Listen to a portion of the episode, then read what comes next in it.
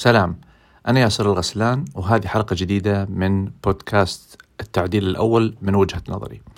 اليوم آه، بنقل لكم تسجيل لمقتطفات من مشاركتي في منتدى أو ملتقى آه، آه، أسبار وهو طبعا مركز أبحاث مقر السعودية. تحدثنا فيه عن السياسة الأمريكية وعن ما يسمى عند البعض بالموجة الثانية للفوضى الخلاقة. وتفاصيل آه، التواجد وال يعني العمل السياسي بشكل عام مع الإدارة الجديدة في منطقة الشرق الأوسط وكذلك في منطقة الخليج. آه، أترككم مع هذا التسجيل. آه، أتمنى أنه يحوز على رضاكم ويكون فيه فائدة أستاذ ياسر كمقيم في واشنطن وعاصمة القرار هل فعلا الإدارة الأمريكية اليوم أيا كانت الإدارة العالم العربي في سلم أولوياتها أم أننا نبالغ أو نتمنى أن نكون فعلا في أولويات الإدارات الأمريكية؟ أه سأجاوب يعني بشكل سريع أه ربما هو الجزء الثاني من من من تعليقك، نعم المنطقة العربية الآن ومنطقة الشرق الأوسط لم تعد يعني تشكل أه الثقل الذي كان يشكله بالماضي، ولكن أريد أن يعني أعرج سريعا على سؤالك الأساسي في مسألة أه، الفوضى الخلاقة.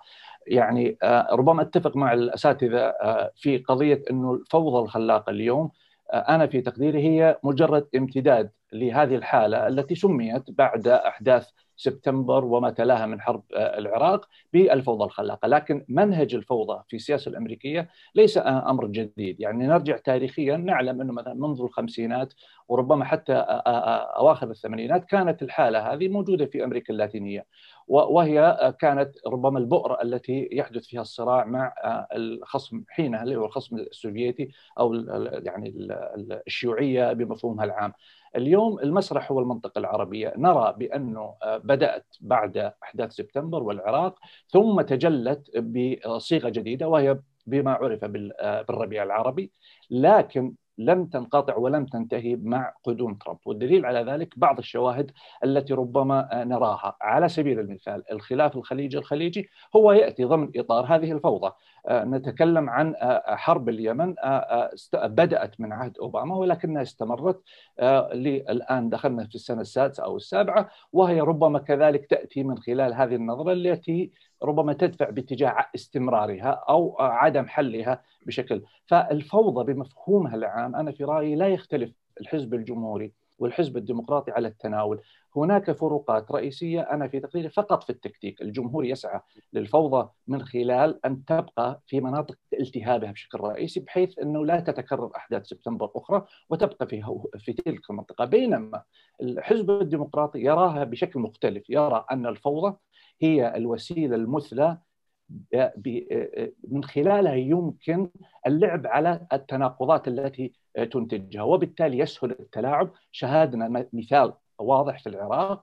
فكلما كانت الدولة فيها اهتزازات وعدم استقرار إن كان من الداخل أو من المحيط يمكن لهم كسياسيين أن يتلاعبون. لذلك يوصف الديمقراطي كثيرا بأنه صاحب وجهين وهو فعلا ربما هذا الوصف الدقيق. هل تعتقد أن الإدارة الأمريكية الحالية ستذهب إلى اتفاق يضم التدخل في الدول العربية والصواريخ البالستية إلى الاتفاق النووي؟ أم أنها ستبقى عند سقف هدفين رئيسيين وهو منع إيران من تحول دولة نووية والحفاظ على آه، أن تكون إسرائيل متفوقة عسكريا على دول المنطقة؟ ربما الفرق الرئيسي بين آه، اتفاق 2015 آه، والاتفاق الذي يعمل تعمل إدارة بايدن اليوم على صياغته. هو أن الظروف تغيرت تماما. يعني القوة البالستية آه، الإيرانية في ذلك الزمان تختلف عن الآن، الآن وصلت صواريخها إلى حدود أوروبا وتجاوزت.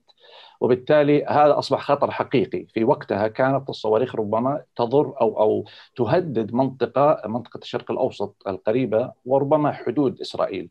آه، اليوم هذا الوضع تغير. لذلك أصبح هم أكثر آه، يعني آه، مهم جدا التعاطي معه. الأمر الآخر مسألة التمدد ومسألة الأعمال التخريبية التي تقوم بها إيران في المنطقة أصبح واضحا بأن كثير من انعكاسات الحالة السياسية في المنطقة هي ناتجة من هذا التغول أو التنمر أو التمدد الخارج إطار العمل السياسي الصحيح. الآن آه هذا ربما هي جدلية، هل المطلوب هو أن تقوم الدول العربية أن تكون على الطاولة من أجل تحقيق أهداف، هل الهدف هو أن تدخل الدول العربية في إطار المفاوضات على الطاولة أم ستحقق فقط أو الهدف منها تحقيق الأهداف؟ نعلم تماما اليوم بوجود إسرائيل في علاقات جيدة الآن مع أو علاقات دبلوماسية مع بعض الدول المعنية بهذا الشأن نعلم تماما بأنه أصبح هناك شبه تكتل أو شبه جبهة عربية إسرائيلية الهدف منها هي مواجهة إيران. وبالتالي أنا في تقديري إن لم تكن الدول العربية على طاولة المفاوضات فأجندتها ستكون موجودة لأنه إسرائيل أرسلت مؤشرات منذ أواخر أيام ترامب بأنها قادرة على أن يعني تتلف أو أو أو أو تعمل على إتلاف هذا أو أو عدم تحقيق نجاح من خلال قتلها لزاده وبالتالي يعني كانت حالة من فرد العضلات. أنا في في تصوري الأمريكان اليوم لا يمكن أن يمضون باتجاه حل جديد لهذا الاتفاق دون النظر حقيقة بكل هذه القضايا التي السعودية وغيرها من السعودية غير غير غير يعني السعودية وغيرها من الدول قامت ب يعني تسليط الضوء عليها منذ الاتفاق الأول. كانت الإدارات الأمريكية الديمقراطية تحديدا تقليديا تعتبر وجود الحليف مهم جدا في التصدي للخصوم الرئيسيين وبالتالي علاقات قوية مع كوريا الجنوبية، اليابان، استراليا هي مهمة للتصدي للصين على نفس النسق العلاقات مع الأوروبيين للتصدي لروسيا. في ضوء ذلك هل ترى أنها تنظر فعلا لدول الخليج خصوصا بعد اتفاق العلا وشبه توحد الرؤية الخليجية إلى أنه يعني العلاقة معهم ضرورية للتصدي للتحديات اليوم الإيرانية التي تطال الأمريكيين نفسهم في العراق؟ أتصور نعم ولكن أعتقد يمكن النقطة المفصلية هي طبيعة هذه النظرة. يعني البعض في العالم العربي يرى أو يعني يتعامل مع العلاقة مع أمريكا باعتبارها علاقة حلفاء. وأمريكا لا تنظر للمنطقة على اعتبار أن هذه الدول هي دول حليفة. ربما التعريف الصحيح هم دول شركاء.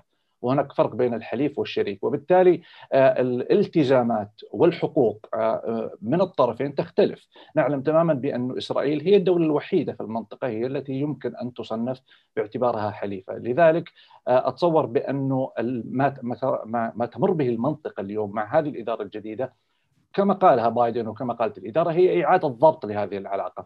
ومعنى إعادة الضبط هنا هي لو لو لو هم في الأساس دول حلفاء الحلفاء واضحة الملامح رئيسية وواضحه الالتزامات ولكن حاليا لأنهم حالة شراكة وبالتالي يعني الحالة تصعد وتخفت أهميتها التقلبات المزاجية أحيانا في التعاطي مع هذه القضايا. وعلى هذا الأساس أنا أتصور إنه إدارة بايدن اليوم ستتعامل مع دول الخليج. ما في شك بطريقة تعمل أو تضع في عين الاعتبار همومها وتخوفاتها ولكن ما هو القدر الذي ستمنحه لهذه الدول باللعب دور رئيسي في رسم الاستراتيجية الأمريكية؟ أنا عندي شك كبير بأنه قاد... نحن قادرون في المنطقة على أن نحصل على ما نريد لاعتبارات كثيرة، اولا ربما ليست هناك جبهة موحدة خليجية، يعني تحدثت عن اتفاق العلا وهنا في أروقة في أروقة دي سي يتحدثون بشكل واضح أنه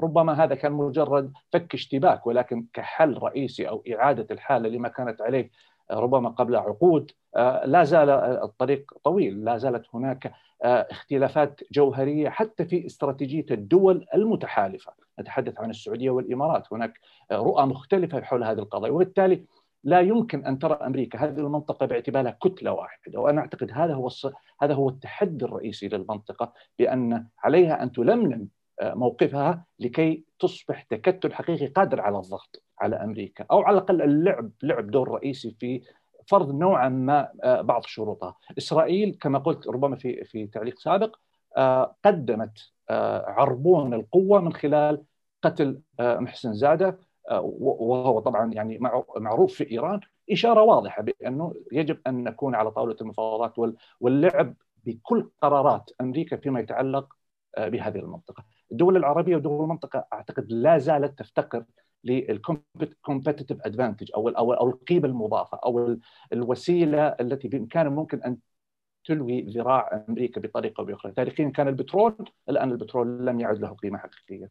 ياسر إذا إذا سمحت لي في عجالة اولا هل الثورتين اللي حدثت في لبنان وفي العراق وأنا اسميها دائما إنه الثائرون في العراق هذول من لم يشهدوا البعث والثائرون في لبنان ممن لم يشهدوا الحرب الأهلية كانت مؤشر كبير على موات الطائفية وقرب مواتها هل هذا أنهى الطائفية ك كملف آه، دائما تدرسه الأمريكية في النظر للمنطقة، الأمر الآخر آه، واستعين من الدكتور عبد الله بلفظ المصالح، في المصالح الأمريكية ما مدى أهمية آه، مبيعات الأسلحة للمنطقة؟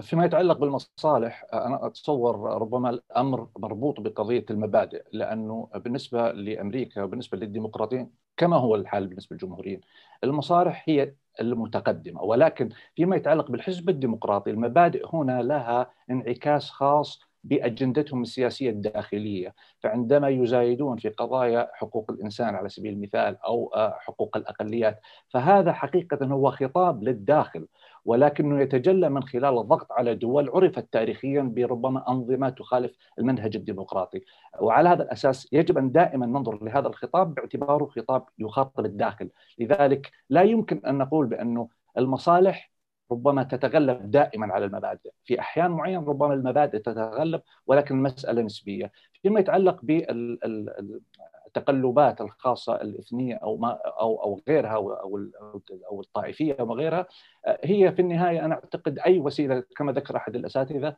أي وسيلة يمكن من خلالها الدخول وتقسيم يعني دولة ما واللعب على التوازنات فإنه يعني الإدارة الديمقراطية ستكون يعني سعيدة جدا. آه، زي ما قال آه، الدكتور آه، قبل قبل شوي مثلا موضوع القبيلة أو موضوع الطائفة أو موضوع الجندري أو ما إلى ذلك. فالديمقراطيين دائما يسعون على اللعب على هذه التوازنات. هل ممكن يكون لدينا سيناريو مشابه لإدارة أوباما من ناحية اتفاق نووي مع إيران؟ ولكن اعلى مبيعات اسلحه في التاريخ الأمريكي للسعودية بالإضافة إلى تفعيل التعاون العسكري في اليمن. يعني التعاون العسكري في اليمن ومشكله اليمن بشكل عام لا يمكن النظر لها إلا بكونها جزء من الصراع الأشمل مع إيران. يعني نعلم تماما بانه الحرب بالوكالة التي يقوم بها الحوثيون هي يعني لصالح إيران والسعودية عندما دخلت هذه الحرب كانت تعي هذا الأمر والأمريكان يعون هذا الأمر. الآن مسألة أنهم يعني أزاحوا الحوثيين فهناك ربما الجانب الجانب التقني لأنه لا يمكن أن يدخلون في مفاوضات مع لاعب حقيقي على الأرض على الأرض وهو مصنف ارهابيا. وأنا بالمناسبة منذ نوفمبر أواخر نوفمبر تحدثت مع كثير من المعارضة الإيرانية إن صح التعبير هنا في أمريكا من الأمريكان والجميع أكد وقتها أنه رفع تصنيف يعني في حال صنف الحوثيون سيتم الرفع وفعلا تم التصنيف في آخر الأيام ورفع. فيعني هذه كانت جزء من هذه اللعبة لكن لا يمكن النظر لليمن اليوم وربما البعض يختلف لكن لا يمكن النظر لأزمة اليمن اليوم وكل ما يرتبط فيها من بيع سلاح ودعم وإلى بمعزل عن الصورة والمشكلة الأكبر المرتبطة بالصراع إن صح التعبير السعودي الإيراني في المنطقة. سؤال أخير أتانا من الشات إنه هل ضرورة أن تنتبه الدول العربية حكومه بشأن حقوق الإنسان وأن تنفتح بشكل أكبر وانه نقيض ذلك سيكون هجوم من الإدارة الأمريكية؟ أنا لو تسمح لي أجاوب على هذا السؤال آه، أتصور كما ذكر الدكتور محمد بأنه الجناح التقدمي واليساري اليوم هم من أوصل ترامب أوصل بايدن آه، للبيت الأبيض. وبالتالي هذا هو الخطاب الرئيسي الذي وعد به ونعلم تماما خلال كل الوزارات والتنوع. وبالتالي حقوق الإنسان كوسيلة ضغط على السعودية اليوم نعلم أن الواقع موجود والاحداث يعني لا, لا, لا تخفى على الجميع. وبالتالي من المهم أن السعودية تتعامل مع هذا الأمر. وأرجع أقول كما قلت في البداية حل الخلافات جذريا وليس تكتيكيا إن كان الحل لمجرد هذه المرحلة ستظهر فيما بعد في سنوات لاحقة يجب أن يتم التفاهم عليها ووضع إطار واضح. ليس بالضرورة أن يتنازل طرف للآخر. ولكن يجب أن يتم طوي هذه المشكلة لأن هذه مشكلة ستستمر دائما لأن الديمقراطيين لا يؤمنون بحكم الملكيات لكنهم يتعاملون معهم لكن يتعاملون على الأقل بالحد الأدنى من حقوق الإنسان الأستاذ ياسر غسلان رئيس المركز العربي للدراسات الأمريكية بواشنطن. آه، حقيقة أنا عندي تقريبا أربع أو خمس توصيات آه، يعني سأذكرها بشكل سريع. أولا أعتقد من الضروري إيجاد حلول جذرية على الدول المنطقة إيجاد حلول جذرية وليست تكتيكية لمواطنة الخلاف الأزلية بين الطرفين وذلك بهدف رئيسي هو لتجنب الوقوع بتبعات هذا التذبذب الذي نتحدث عنه الآن بين الإدارات المتعاقبة. الأمر الآخر هو ضرورة في, في تقدير ضرورة توحيد الموقف الخليجي أولا ثم بعد ذلك أخذ هذا الاتفاق أو هذا الموقف وتحديده كاتفاق استراتيجية شاملة متوسطة المدى مع الأمريكان خلاف ذلك لا يمكن النظر لمصالح الدول الفرادى ما لم تكن ضمن الاتفاق الخليجي. الأمر الثالث هو ضرورة أن الدول تقتنع بأن هناك شبه استحالة لتحقيق فكرة الهيمنة آه، في المنطقة لدولة ما في ظل وجود قوى إقليمية أخرى تتقاسم هذه المنطقة. رابعا تجنب الانزلاق وأنا أعتقد هذه نقطة مهمة تجنب الانزلاق بالتلويح بتفعيل لعبة المحاور. فذلك سيعني بالنسبة للأمريكان بشكل رئيسي هو إعلان انحياز. هذا التجنب يجب أن يكون إن كنا سنستخدمه يجب أن نكون جادين فيه. وأخيرا هو العمل على تنمية أنا في رأيي أمر داخلي هو العمل على تنمية القوى الذاتية داخل الدول في تنويع حقيقي للاقتصاد من جهة وللصناعات العسكرية المبتكرة والمتطورة وليس الصناعات التي يتم استخدامها أو أخذ تقنيتها من الخارج.